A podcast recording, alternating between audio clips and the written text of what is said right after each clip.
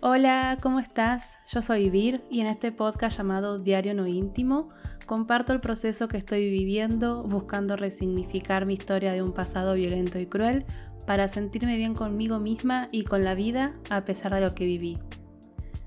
En este episodio voy a hablar sobre la romantización que existe sobre los traumas y la violencia y cómo existe una, un sistema, una creencia de que tendríamos que agradecer por las situaciones traumáticas y de violencia que vivimos, porque gracias a eso somos quienes somos, o como que eso nos fortalece y, no, no nos fortalece, eh, nos trauman y nos generan un camino, eh, un proceso de superación tan complejo y en muchos casos tan difícil y de muchos años, eh, que si bien existe la resiliencia y que una puede salir fortalecida de ciertas situaciones traumáticas, no por eso tenemos que agradecer haberlas vivido. El siguiente episodio está destinado solo para personas adultas.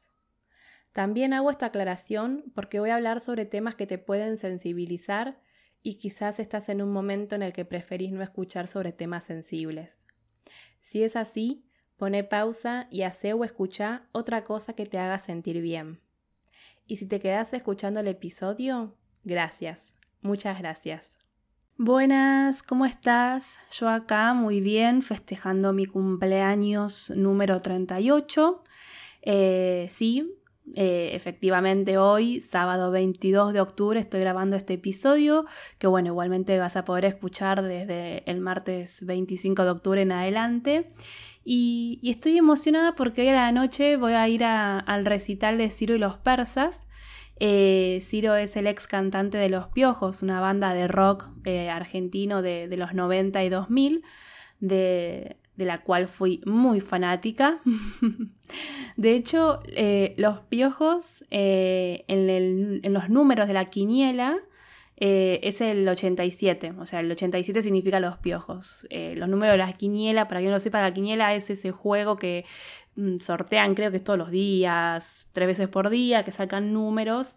y bueno, está esa cosa del significado de los sueños, eh, para que si vos, por ejemplo, soñaste sobre algo, bueno, vayas y juegues ese número a la quiniela. Eh, no sé si eso se hace en otros países, acá en Argentina es re común. Em, pero bueno, en, esos números de, la quiniela, el 87 em, eh, son los piojos. Y, bueno, obviamente el 87 identificaba la banda y, es gracioso porque mi primer correo electrónico, eh, o sea, el primer correo electrónico que creé allá por el 2000 o 2001, un, un hotmail, eh, tiene el número 87. Y muchas personas actualmente piensan que nací en el 87 por eso.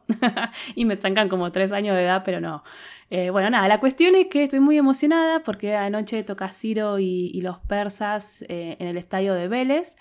Y si bien no son los piojos, eh, la particularidad de esto, que, que, bueno, también me emociona, es que hay una coincidencia, porque en el año 2004 los Piojos tocaron el 22 de octubre también, eh, tocaron en el Quilmes Rock, que era un festival donde tocaban varias bandas, y em, ese año fui gracias a, un amigo que me regaló las entradas, a mí bueno, y, a, otra amiga que también era fanática para que vayamos juntas y, fue hermoso, porque encima llovió torrencialmente. Bueno, en fin, la, casualidad que 18 años después pueda ir a, un recital de, una banda que, me gusta, que me encanta.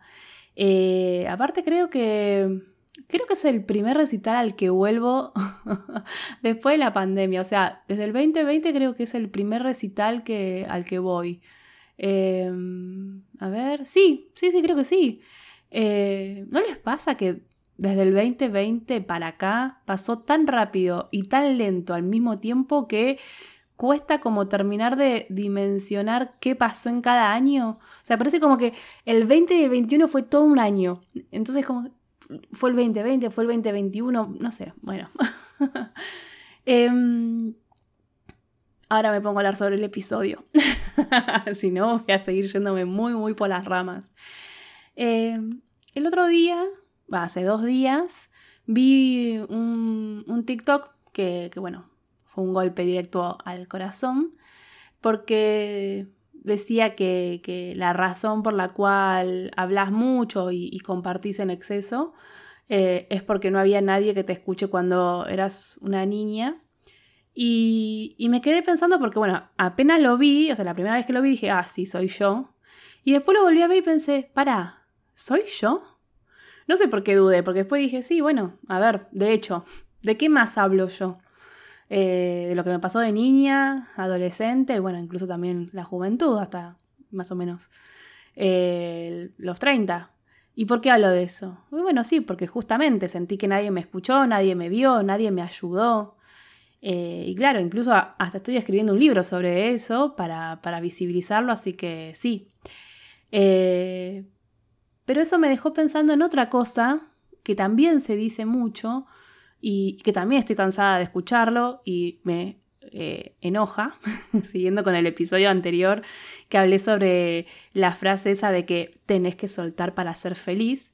Y, y es que ya desde que se tenga a la felicidad como el único objetivo en la vida o, o que fuera algo que hay que alcanzar o ponerse, porque está esa frase de hoy no sabía qué ponerme y me puse feliz.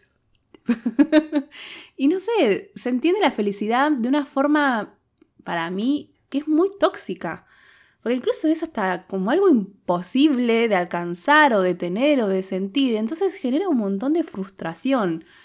Em, de esto también hablé en otro episodio, no me acuerdo el número ahora. Em, no me acuerdo si fue el, 20 o el 21, igual lo voy a dejar en, en la descripción. Pero, pero bueno, si no, si me acuerdo el nombre, que es eh, La meta no es sanar heridas para ser feliz. Eh, pueden escucharlo, si todavía no lo escucharon, así, porque va a ser un complemento como de este. Eh, pero bueno, en ese episodio hablaba sobre que lo de sanar también es como un soltar. entonces, así como te dicen que tenés que soltar para ser feliz, también te dicen que tenés que sanar para ser feliz. Eh, entonces se cree que cuando sanemos las heridas vamos a poder ser felices. Y no, lamento decir que no funciona así. De hecho, yo creo que, todo lo contrario, esas frases no, no, no ayudan. Eh, porque cuando empecé terapia, mi relación conmigo misma era pésima, pero pésima porque me odiaba, eh, pero me odiaba porque no, no lograba soltar, no lograba sanar las heridas, y entonces estaba enojada conmigo misma porque me culpaba por no poder ser feliz. Y me llevó mucho tiempo hasta entender que los traumas y los dolores no se sueltan, así como por arte de magia, o sea, los traumas se procesan y en todo caso se resignifican.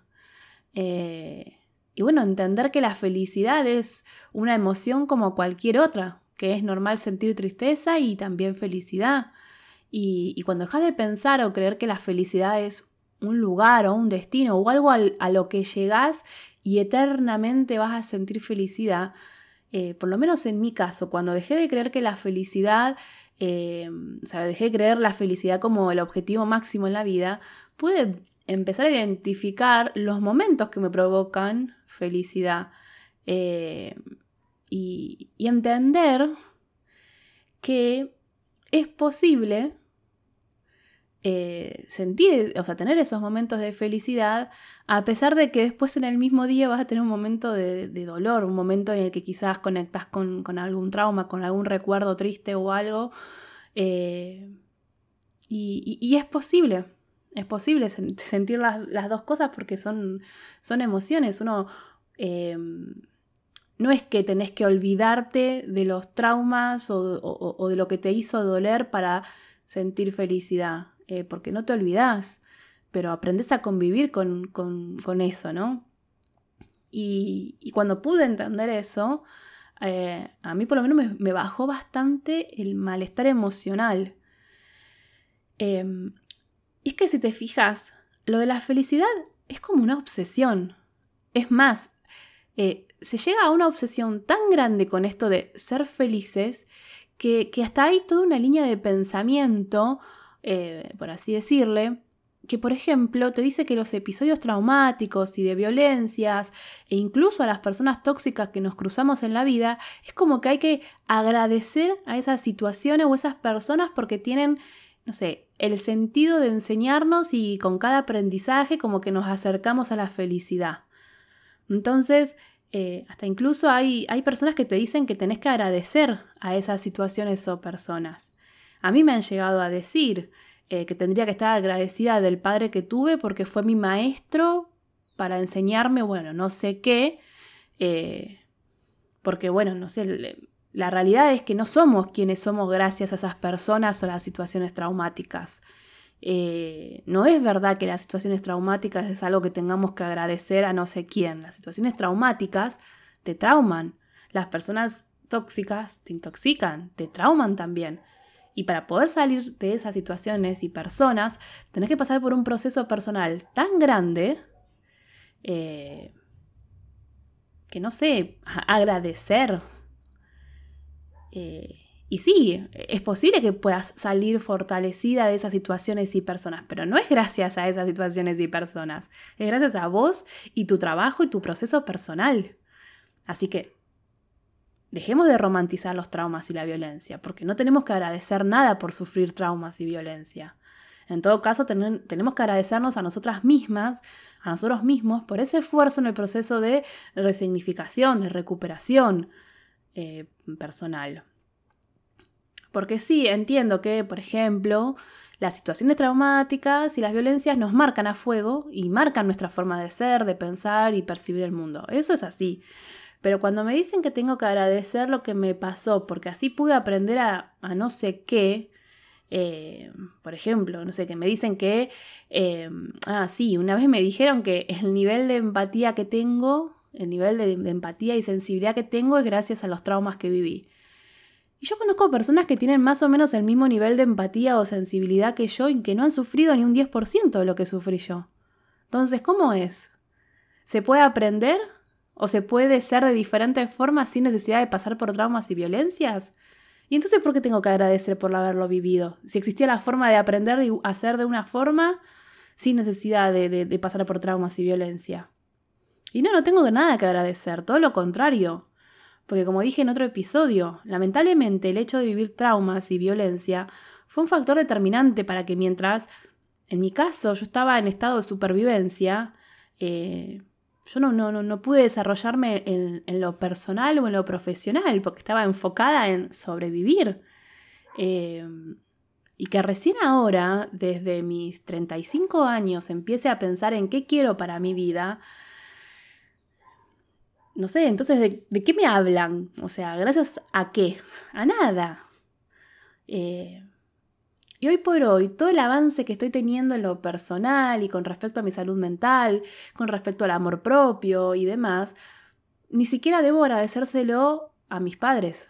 O sea, todo lo contrario, porque el ambiente en el que me hicieron crecer hizo que recién con 35 años y con mucho esfuerzo de mi parte pueda plantearme cosas o pueda eh, aprender cosas con otras personas eh, que lo aprendieron eh, desde la infancia.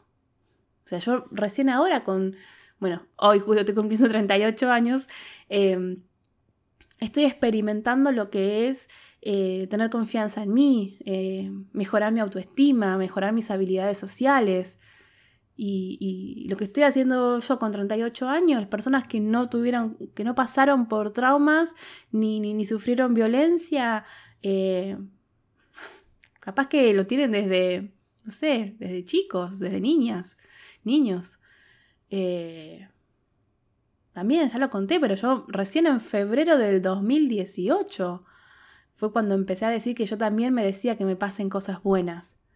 Y también existe otra realidad, que es justo algo que estoy leyendo en el libro de Boris Ilunik, que se llama Los patitos feos.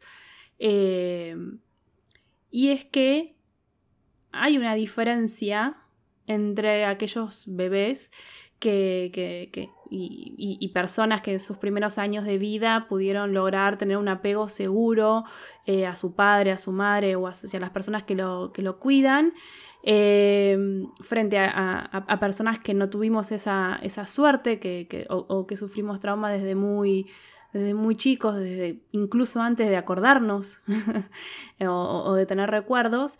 Y, es que, por ejemplo, eh, una persona que en los primeros años de su vida no, sufrió trauma y, tuvo una relación amorosa, un apego seguro y vivió en un ambiente eh, seguro, cuando después a lo largo de su vida le suceden situaciones traumáticas, eh, tiene mayor herramientas, mejor capacidad de poder afrontar esa situación emocionalmente que aquellas personas que, que lamentablemente no, no, crecimos en ambientes violentos desde muy chicos, como digo, desde incluso antes de, tener memoria y recuerdos, y, que no hemos logrado eh, generar un, estilo de apego seguro frente a las personas que debieron cuidarnos.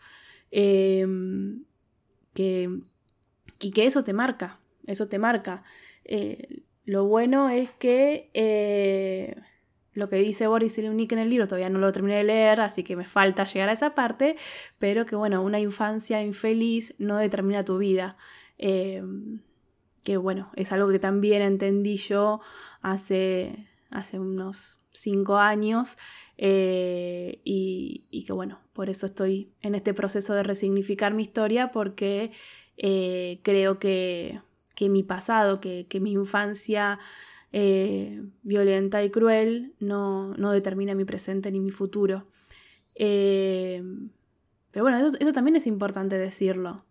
Eh, porque no es que hay personas que no tienen situaciones, o sea, que no viven situaciones traumáticas. Sí, sí, obvio que hay personas que viven situaciones traumáticas y que se recuperan o, lo pueden afrontar de diferentes formas eh, que incluso hasta nos provoca admiración en algunos casos, pero hay que ver qué hay detrás de eso. Si es una persona que, tuvo herramientas a lo largo de su vida para poder gestionar sus emociones, y sí, e, e, e, es obvio que así sea, pero si no las tuviste, si no las aprendiste, eh, es muy difícil, es, es muy difícil.